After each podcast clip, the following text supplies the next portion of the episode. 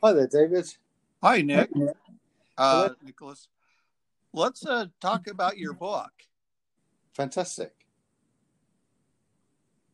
Uh, you know, I read that uh, several years ago, uh, and uh, you have two books. You have uh, Analysis of the West, and you also have a new Magna Carta. And uh, last time we talked on our podcast, uh, there was a lot of interest in your book, Analyze the West. We didn't get a chance to talk about it because we were talking about code of conduct or um, code of uh, human behavior. Uh, so let's talk about your uh, your two books. Yeah, well, thank you very much. Well, also thanks to you, David, because you um, you helped to edit both of them, and or not edit, sorry, you helped to review and give comments, uh, which was very helpful. And uh, in fact, you you were so inspired that you've gone on to do some writings of your own based on the methodology, which is very impressive.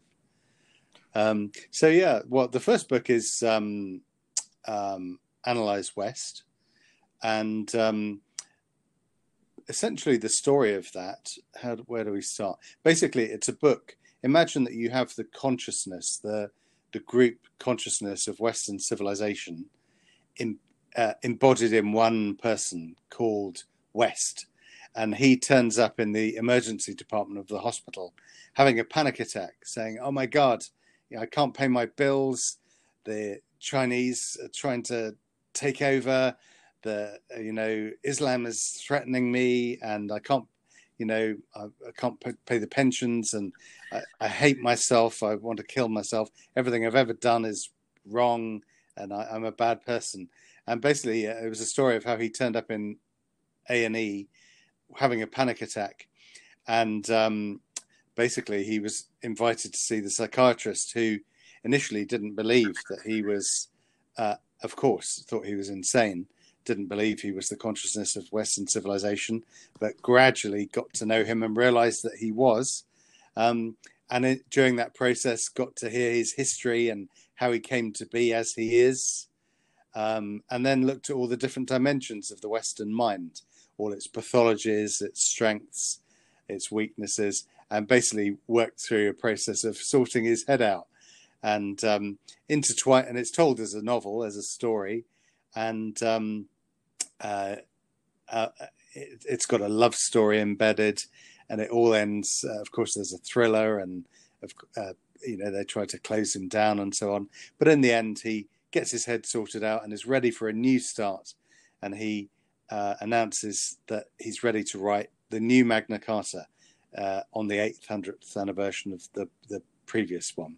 And that's the second book, uh, New Magna Carta. Uh, you want to talk about the second book also? Yeah, well, new the idea of um, the how can I put this? The so let me let me back up.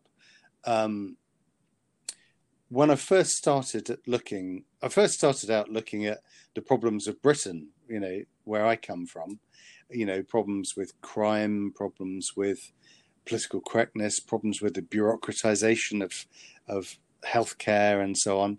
And initially, I started out on a project called I called it, Brit, you know, Britain on the psychiatrist's couch, and I very quickly realized, you know, I thought for all these things, let's just look at other countries. Let's look at America, Canada, New Zealand, you know, Austria or wherever, and let's just see how they do it in other countries.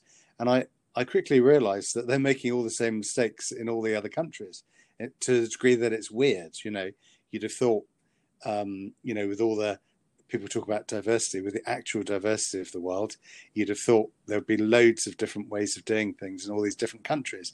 But the shocking thing is how similar it is.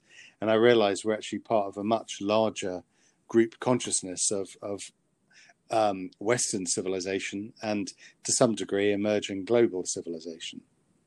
And so, um, you know, uh, you could say it's completely insane to try and approach such a big subject, but I did. And I thought initially, you know, where to start. So I started with um, authority um, because I noticed that as a as a child growing up in the 1970s in in London, everything was collapsing, everything was falling down. Uh, all the old authority structures were being disrespected. So whether it's teachers, doctors, parents, policemen, the nation, the flag, the religion, etc., whatever, every source of authority seemed to have lost its self confidence and was being mocked and denigrated. And I could see the downsides of that. You know, I could see the insecurity and the crime and the loss of confidence and the the kind of the dark side that goes with that. And so I thought, okay, how can we put that right? How can you? Is there a way to? You need healthy authority um, that the postmodern bigots, as I would call them, would say, "Oh, you don't need authority," um, although they they usually think they need it themselves. But um, so, what what does healthy authority look like? And so, I did what's called an appreciative inquiry, a type of research, where I interviewed a huge number of people from a wide range of backgrounds, starting out from my grandparents, and then through policemen, nurses, doctors, military officers, even teachers in Los Angeles, you know, really a broad range of people, and asked them two questions. And one question was in, when you assert your authority, what gives you the confidence to do that? And then dig down for the answers. And then the second question was when you defer to someone else's authority, why is that? And again, dig down for the answers. And I could tell you what the answers were, but the more interesting thing was actually that even though it was a really genuinely diverse bunch of people from different backgrounds, completely different ways of life, they all gave me the same answers. And after about, um, I think it was about number eight or so, I actually had almost a physical experience of uh, a bit like in the in the Indian system, you have the chakra system and the the various energy centers, and they have the third eye, where they have the the tika, the red spot, the Hindu red spot in the center of the forehead, and um, there I could feel like a pressure. And when I was hmm. interviewing the people, I, I actually felt and the I realized that we have an inner map of the world, and it, suddenly the penny dropped. Um, and I thought, on the one hand, it's incredibly depressing. All these people are telling me all the same reasons as why why our society is collapsing and why they've lost confidence in authority. Um, but I thought, actually, no. What what we've got here is just like a, a shoal of fish or a flock of birds or a migration of wildebeest.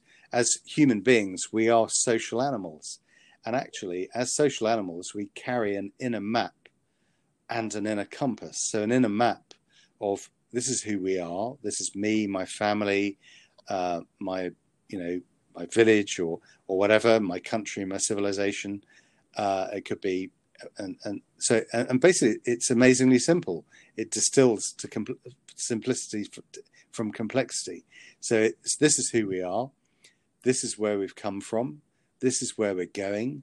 Um, this is what we value. This is what's important this is what's right and wrong, good and bad, true and false, and here are the rules. Here's how it works. And obviously, you know, that could be details of this is how we make a judgment, how we make a decision, how you make a how you run a school, how you educate someone, etc. But actually, amazing simplicity from complexity. And the light bulb went on, and I, I realized that essentially, as a civilization, we carry this in a map.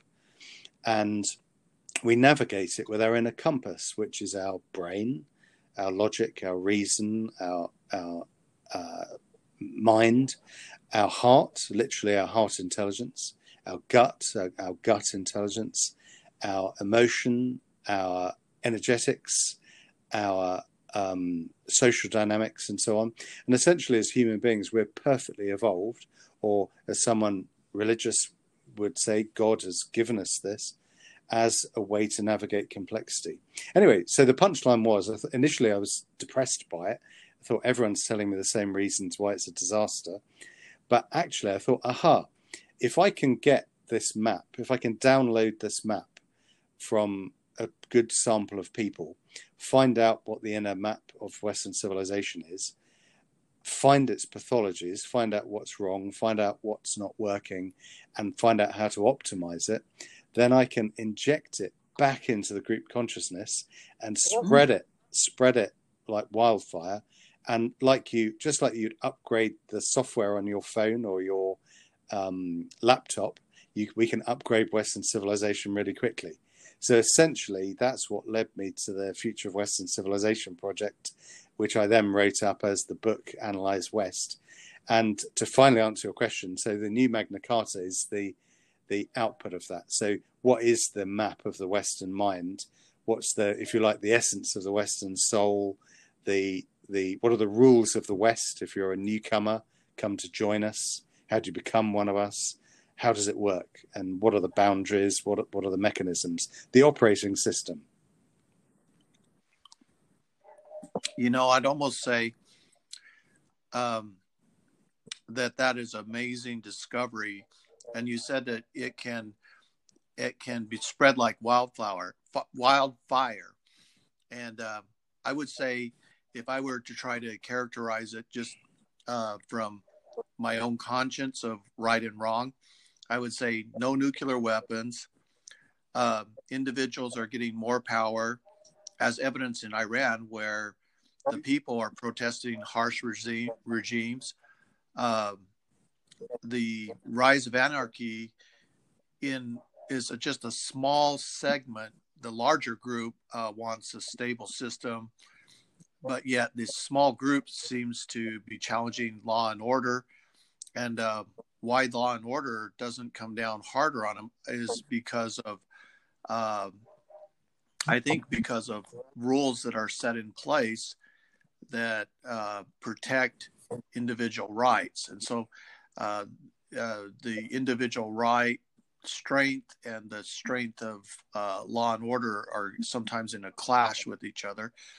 I would say also that fundamentalism in the United in the world is creating uh, uh, clashes between different groups, and uh, there are. But the larger group, I don't think, wants to engage in that clash because conflicts we haven't had a large conflict, a world war, since World War II. So uh, the idea of a, another third world war is really uh, counterintuitive. In fact, I would say we're in a, in a golden age of peace, mm. where you know there's so much strength militarily that uh, that we can never use nuclear weapons. To ever even conceive of that would be insane.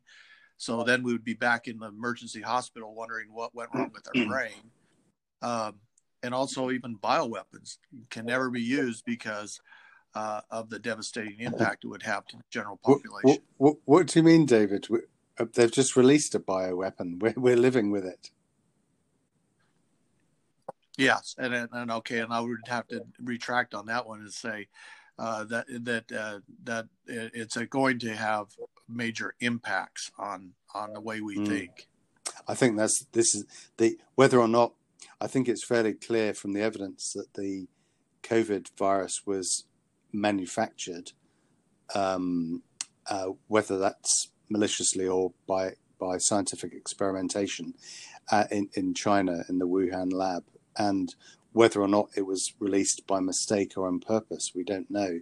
But whatever the outcome, w- whichever of those it is, what's clear is that a lot of very dark figures will be looking at this and thinking, this is fantastic. We've managed to take complete control of the world, put everyone under house arrest, uh, control, uh, you know, destroy small business, make people dependent on the state, take extreme control of people's minds, family, even to the point of saying the British government telling people who can and can't have sex with each other. I mean, it's it's extreme, and um, this is just the first. They'll have looked at this and thought, great, you know, let you know there will be a whole series of them to herd people into um, the um, what they what they have planned. But do you feel like um, not to distract from your uh, idea of the new Magna Carta? Because I wanted have you talk about what you, some of your patterns that you saw. I, I just was telling you some of the ones I wanted to to say about. Um, but uh, I remember being in an art class, and the art professor was analyzing uh, one of the drawings that I'd done. It was uh, it was on a flower, and we were supposed to do an abstract on the flower, and uh, and there were certain rules of beauty and design. And one is that you have you don't interrupt a free flowing line. So if you have a free flowing line and you have a continuous color flow, you don't interrupt that sharply because to do that uh, is uh, something that's counter to counterintuitive to uh, uh to the uh, rules of beauty. So, is there something that you found in the new Magna Carta that says that civilization is moving towards uh, kind of like in a, a, yellow level or maybe even a green level or uh, uh, in the uh, code of behavior?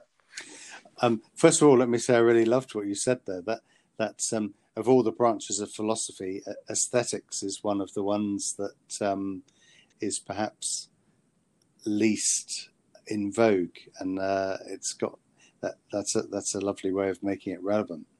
Um, is are we? So your question: Are we moving towards a healthy integration of value systems?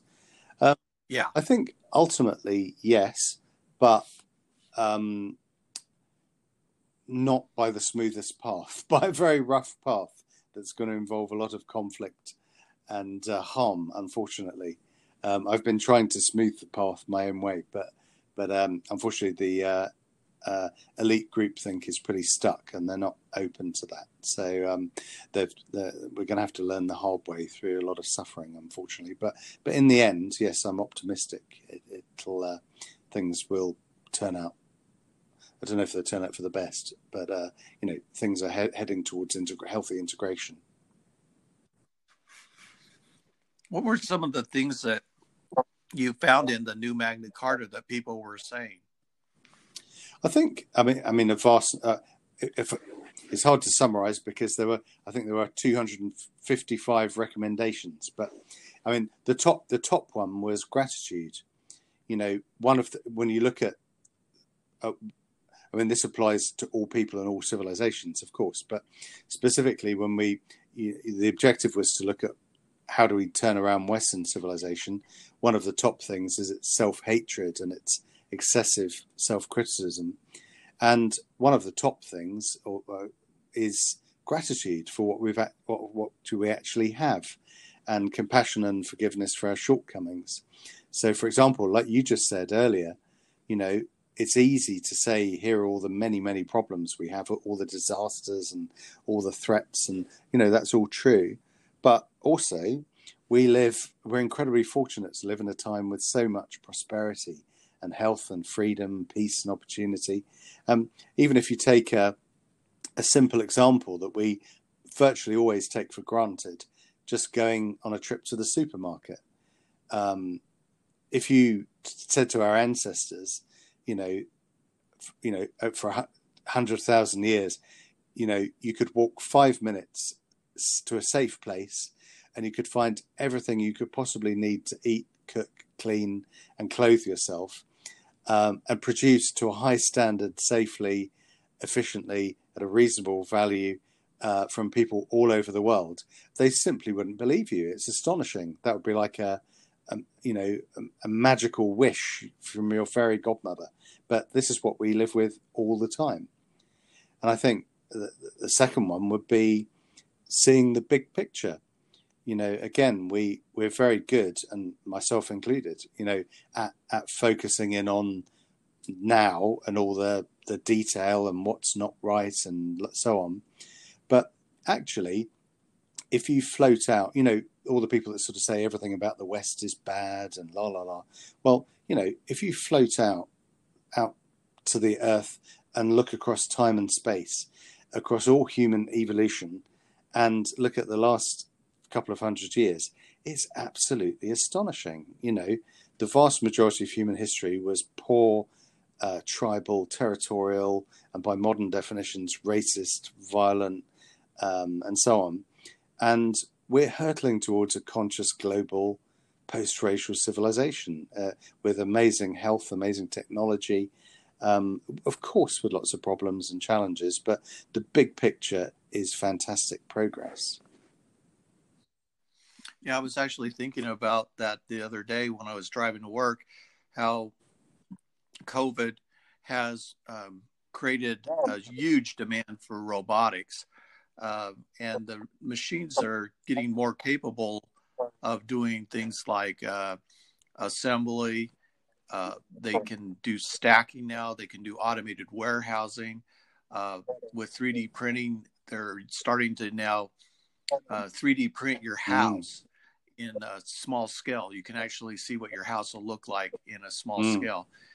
Um, with in uh, terms of, of biology, uh, the AI is now being able to be used to detect uh, certain cancers, certain heart defects. It can listen uh, to your uh, the way you're talking. It can look at your retina and it can tell you if you've got certain types of heart conditions. Wow. Uh, yeah, so it it's um, the the era of high tech information data is starting to to come in where uh, machines are now starting to be more useful. Up to this point, machines have been doing things like tabulating your payroll, uh, running uh, maybe a robot, but they haven't been really that interactive. We don't walk up to our computer and start talking to it. But um, that's about ready to change. Mm uh, you're going to be able to uh, talk to the, your computer and ask it to summarize a book for you. Mm-hmm. And uh, the machine will have read that whole book and, and comprehended it. So, uh, the question I guess I'm having is, where are we now in in this new Magna Carta? Are we at the are we at the blue phase, or are we moving into this green phase? with China, for example. You know, we talked about West analysis of China where he was really threatened by it. You know, we had seen Trump where he's put a lot of economic pressure on China, mm. and that's had a good effect, right? They've got more respect for us. The trade deficit decreased. Uh, we got better balance in mm. trade, and and so there was more respect on the West side with uh, with Asia.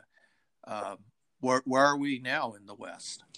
Yeah, wow, that's a big question, David. I think on that particular issue, I think the, um, I mean, we mustn't assume that your listeners will have listened to the um, the spiral dynamics, the master codes, and therefore know what the colors mean. So, uh, of the master code, so we should d- define those. But broadly speaking, um, of the nine fundamental value systems, Western civilization is kind of uh, got two dominant ones, in, which are controlling the elite. So the, if you like, the modernist uh, mindset, uh, which is given the color orange arbitrarily, is um, kind of that of business, of science, of pragmatism, of individualism, of democracy. And then its healthy version, it's delivered all of the amazing things of the modern world, including democracy and capitalism and so on. Uh, but it, but like all the other value systems, it's got a you know it goes too far and does damage and undermines the ones before, and so we see that in terms of inequality and unsustainability and loss of spirit, loss of community, loss of nation, loss of meaning and purpose. Um, and that one basically controls the economy. And then the second one, uh, the uh, arbitrarily given the label green, the postmodern system, uh, in it, it basically controls the educational establishment, the entertainment media, the um, political elite, and that's basically the postmodern level of there is no truth. There's just complexity, multiple perspectives. It's one of wanting to, in its healthy version, wanting to heal and reintegrate and hear all the different voices and celebrate diversity and multiculturalism. There is no truth. Um, you know, we want to, uh, you know, deal with the problems that the orange system, the capitalist system, has created. So, so deal with inequality, deal with sustainability, etc. But then it's not. But on it, which is all of that's very nice. But when it's in its unhealthy version, it's fairly fundamentalist it's anti-capitalist, it's anti-science, it's anti-business, it's anti-nation, it's anti-boundary, it's anti-judgment, it's anti-God, it's anti-community, and basically it kicks away the ladder that it climbed up, and essentially that's where we are. So, what you're describing hmm. with the economy there, with China and America, and the West more generally, is that obviously China was in the communist phase, um, and as Deng Xiaoping moved into the capitalist phase. In other words, he looked over the border and saw that you know Chinese people living under British rule with British values, British law, British capitalism and education would do amazingly well. So let, we better adapt and be pragmatists and learn how to do that ourselves. So they did, and um, and they did very well and they copied absolutely everything and learned absolutely everything brilliantly. Um, and what happened in the West was a combination of those two value systems. So the the orange, the the sort of the business level was essentially you know opportunistic as it should be, and wanting to spread markets and make profit and so on, but also greedy, also selfish, also naive, and also not caring about the nation state or security or health and that basically shipped all of our jobs, uh, all of our infrastructure, all of our industry over to China, and allowed them to ruthlessly steal all of our intellectual property, which is fine for them to do that. It's fine for them to try it, but us being the idiots for letting them do it and get away with it. Um, and then the postmodern system, essentially naive. You know, there are there are no countries, there are no boundaries we're all the same, everything's equal. And also, you can't if you criticize China, you're a racist. I mean, moronic level of thinking, but um, that's that's where they are. And um, essentially, the Chinese have done an amazing job of exploiting our stupidity, our naivety, to essentially steal all of our knowledge, uh, learn from everything we've ever done, learn how we were successful, model it, bottle it, and ship it out uh, they've exploited our greed, our naivety, and our stupidity to take all of it's our fault, not theirs. You know, to to take all of the the uh, Britain used to be the workshop of the world, and then America, and and now China, and um, and the naivety of the both those systems. One was that, if you like, the orange capitalist system is they thought that as the Chinese become prosperous, their values will shift. They'll become interested in individualism, democracy, um, pragmatism. They won't be communists, and they'll want democracy and a free, open society. And the postmodern system said, you know, oh, you know, we're all one world, we're all the same, we're all equal, and it doesn't matter anyway. And even if we did have some values, we're bad anyway, and we should hate ourselves and and shouldn't judge anyone. And essentially, what's happened is actually know that well, for some people, so obviously the Chinese in Hong Kong or Taiwan or uh, Singapore or whatever, absolutely have followed that model because they had strong British foundations of the law and the, uh, the, the, the religion and, and so on. But in in the case of and in, obviously the many of the elites within China have followed that path, but fundamentally the system has no longer communist, but it's basically a gangster thug uh, bureaucracy of uh, it's just about power really, and they're very very clever and they've exploited our weak our weaknesses, our stupidity, and they've they and I'm not blaming them. They're very clever and they're doing exactly the right things. It's us who are the us the West who are the idiots for allowing for being so naive um, we're now in a position where they've got all the industrial capacity, uh, where our economies are seriously out of balance. Um, and basically, they have been conducting full spectrum hybrid warfare against us on all every level ever since. And this include this is now coming out, you know, with uh, you're seeing it come into the public domain with the Biden family and their financial connections. But it's true in Britain as well. Much of the elite are in the pockets of the Chinese Communist Party, um, not ideologically, but just in a shallow, uh, weak, and uh, greedy way, just for their own interests. And all the all the big businesses are you know, they're perfectly happy to sell out our nation, our freedom, our democracy, anything to make money. And so we've put ourselves in a vulnerable position, basically. But uh, the flip side is that the Chinese uh, system, although they've done brilliantly well, they are in a dodgy situation themselves because essentially their banks are very uh, weak foundations. They've got massive asset bubbles.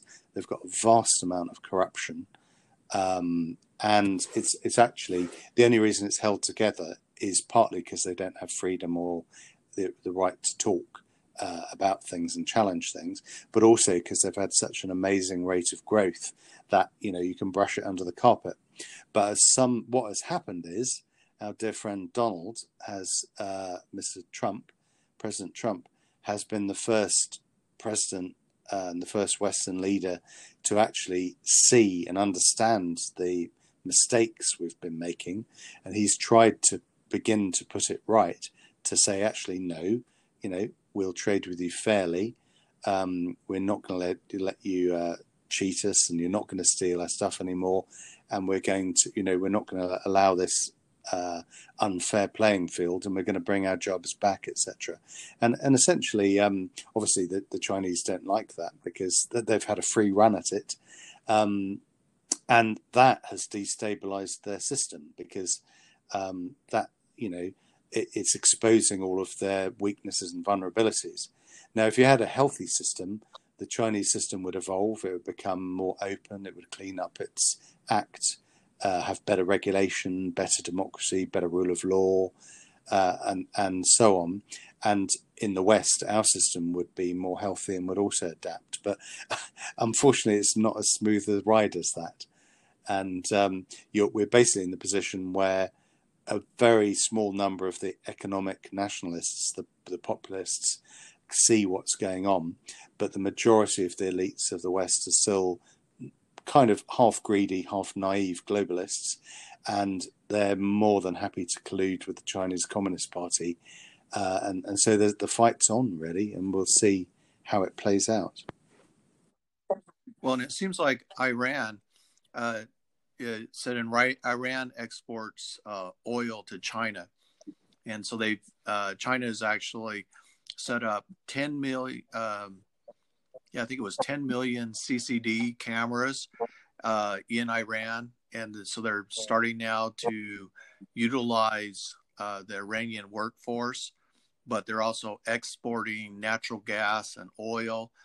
And so this tension on the nuclear tension and the sanctions against Iran have worked. It's it's uh, it's caused the uh, the regime to to consider the position on nuclear weapons, but also China at the same time has a, a vested interest to make sure that Iran doesn't uh, that that does not escalate because they have a, a vast source of oil and natural gas that's coming from that region. How does uh, you mentioned uh, earlier about gratitude? Uh, when you when you're looking at this mindset, this global mindset, how does gratitude uh, factor in when you're talking about these tensions? Wow, that's that's a tough question. Um, how I'm going to come with this is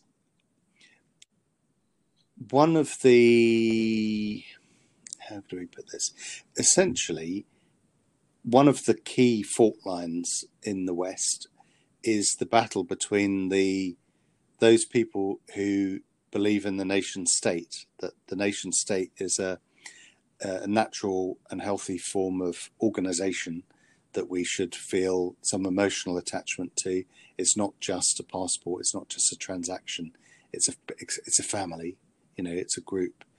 Uh, versus those who believe in sort of globalism and there are lots of forms of that, just kind of naive anarchic globalism, or or sort of we're all one world under one UN. It you know it sounds like a dream, but actually be a nightmare.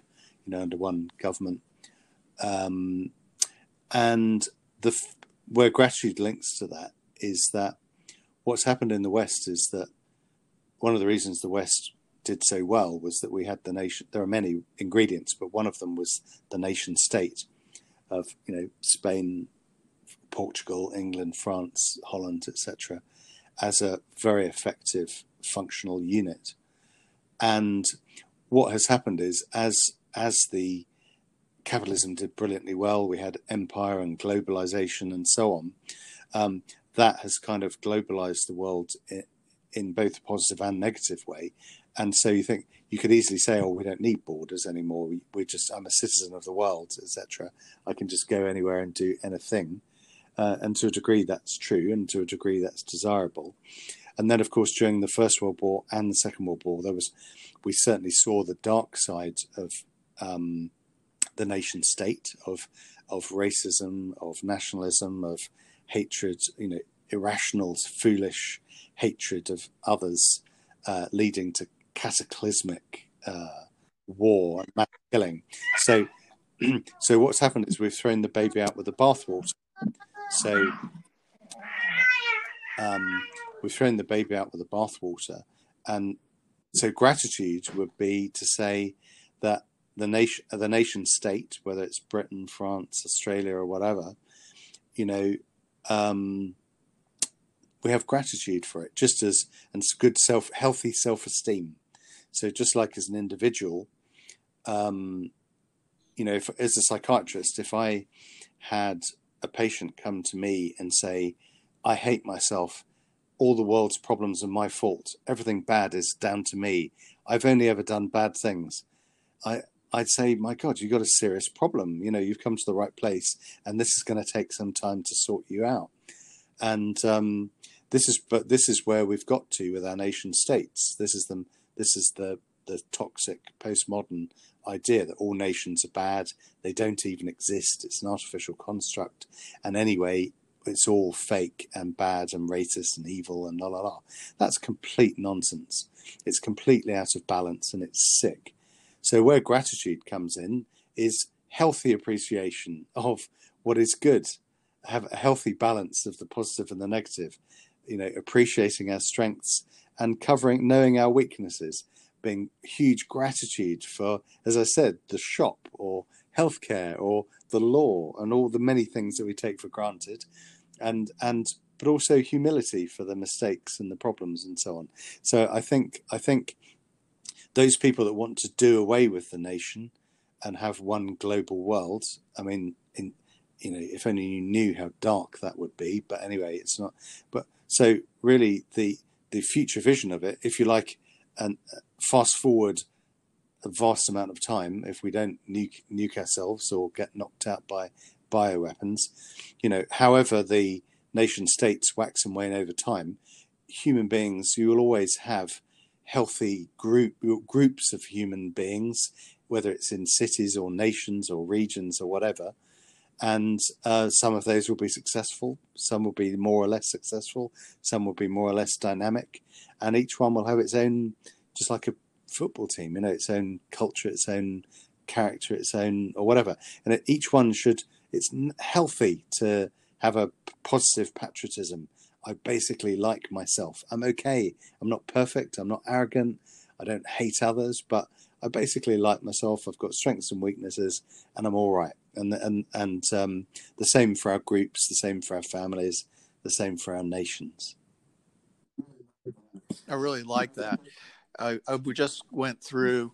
Um, I was asked by our church leader, uh, President Nelson, to to list things that we were grateful for, and I've spent oh uh, like was like seven days. So every day I was writing something I was grateful for.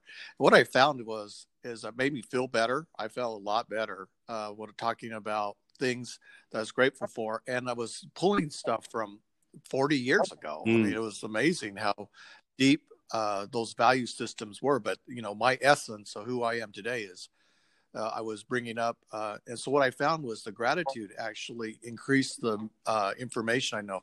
I had a friend. He said, "Why did you?" Uh, he had another person ask him. You know, when they they were doing this thing about gratitude, and he asked that guy. He said, Why? Why do you always talk about things that you're grateful for?" And he says, "I found when I talk about things I'm grateful for, it improved my ability to see things as mm. they really are."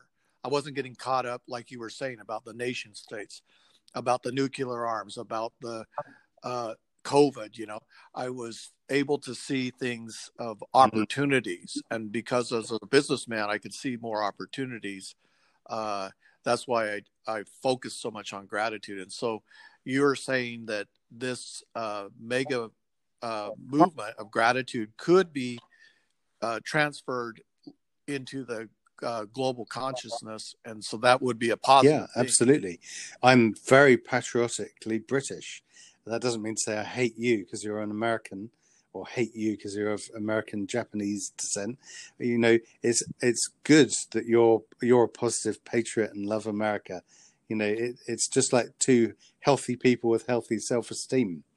And when you when we have foreigners come here to become one of us, it's healthy that they should be welcomed and, and learn the rules, learn the culture, learn how to become one of us and, and join us. And and it's it, this is healthy. It's not um, it's weird to to the modern thing of hating your country. It's actually sick. It's literally mentally ill. Yeah, and I agree. Um, and so it seems like when you see see some of this uh, out there, you go, that doesn't seem very healthy. That doesn't seem very normal. Exactly, exactly. I mean, as you were talking, David, about turning things to opportunity, one of the other, what comes to mind is what you know, one of the other key things, one of the key pathologies of, I mean, not just the West, but me and you and all of all humans is victim mentality, victim consciousness, and um, and one of the key paths, one of the one of the the basically, I, when I I wish I, if I could go back in time and be given a book to read when I was 15 years old, it would be called a book called The Empowerment Dynamic by a chap called David Emerald, and he describes beautifully and eloquently the the path from victim consciousness to to creator consciousness, and this essentially, I mean, it, it's true in all cultures. So it's not just the West, but in our culture, you know, we're riddled with it individually in our families, in uh, our businesses, in the way we do education or welfare, healthcare, immigration, everything. You know, crime. Um, and essentially, he maps the triangle of what's called the drama triangle of the victim consciousness of, you know, I've had a loss or I've lost something or I've been harmed and the world's against me and I'm powerless and etc. Uh, etc. Et and then you've got the perpetrator who's the one or the per, the person or the group or the thing that that created the victim so that could be of course the criminal or the fire or the cancer or the the the racist or the economic system or you know, or whatever. And then you've got the uh, rescuer, which is the uh, one that tries to rescue the victim from the perpetrator. Now, of course, there's there's healthy versions of this. So, obviously, if you are the victim of a fire, you want the fireman to come to put out the perpetrator, which is the fire, and to to rescue you, or you want the doctor to heal you from your disease, and that's all good and healthy. But victim consciousness can become a toxic thing that actually holds us in a negative way of being. And where we're stuck in the West is that we've got loads of issues like this where there is the um, narcissistic rescuer who is the one who gets off on being the one to help the victims for their to, to virtue signal to feel good, to make themselves feel good. And the purpose of the victim is so the anti, so-called anti-racists, who, by the way, are usually extremely racist, uh, both consciously and unconsciously, um, they get off on being the rescuer that hates the the racist or the apparent racist, uh, and is is is uh, therefore theoretically liberating the poor victim of racism. But the whole thing is riddled with toxicity anyway, the um, um, and, and you see that in a lot of charities. You know, of course, charities in theory are really good, but a lot of them actually are virtue signaling people getting off on helping the, the, the victims for their own benefit um, to make themselves feel better. Anyway, the wonderful work that David Emerald did was to show that you can go from uh, the victim to creator.